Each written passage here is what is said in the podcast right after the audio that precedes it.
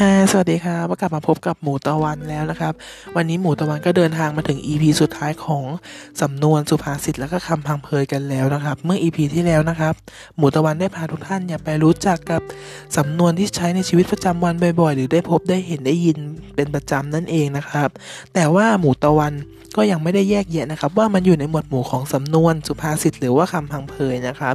และสำหรับ EP นี้นะครับหมูตะวันก็จะพาทุกท่านเนี่ยไปทำความรู้จักกับสำนวนสุภาษิตและก็คำพังเพยแบบกระชับเข้าใจง่ายนะครับ ก็คือสรุปรวมๆนั่นเองนะครับเพื่อ EP ที่ผ่านๆมาหลายคนยังไม่เข้าใจกระจ่างแจ้งเท่าไหร่นัก ถ้าพร้อมแล้วก็ไปกันเลยนะครับ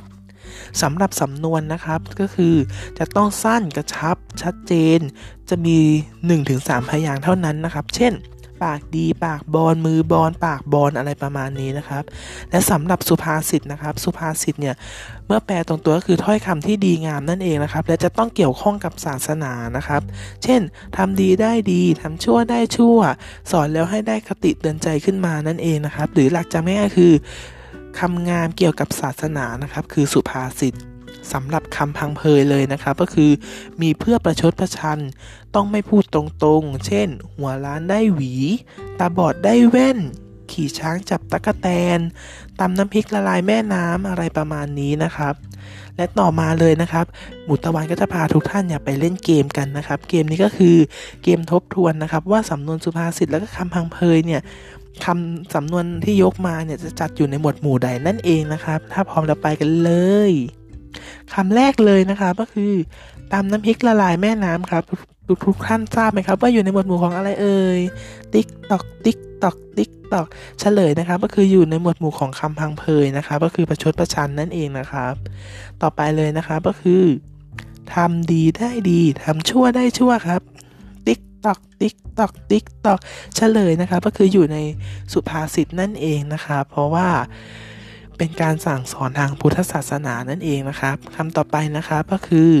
ไขสือครับติ๊กตอกติ๊กตอกติ๊กตอกเฉลยนะครับ ก็คืออยู่ในสำนวนนั่นเองนะครับ เพราะว่าเป็นถ้อยคำที่สั้นแล้วก็กระชับนะครับ มีเพียงสองพยางค์เท่านั้น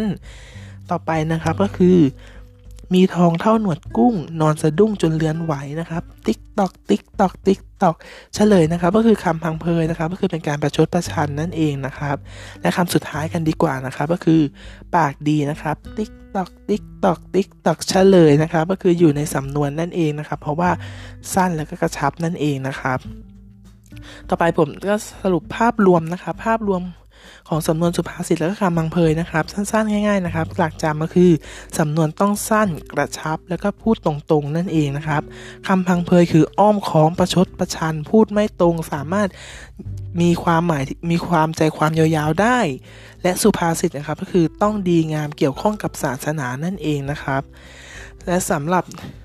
EP นี้เป็น EP สุดท้ายของสำนวนสุภาษิตและก็คำพังเพยนะครับ หมูตะวันก็ต้องขอขอบคุณคุณผู้ฟังทุกท่านที่ติดตามกันมาถึง EP สุดท้ายนี้นะครับ และ EP ต่อไปหมูจะทำหมูตะวันจะท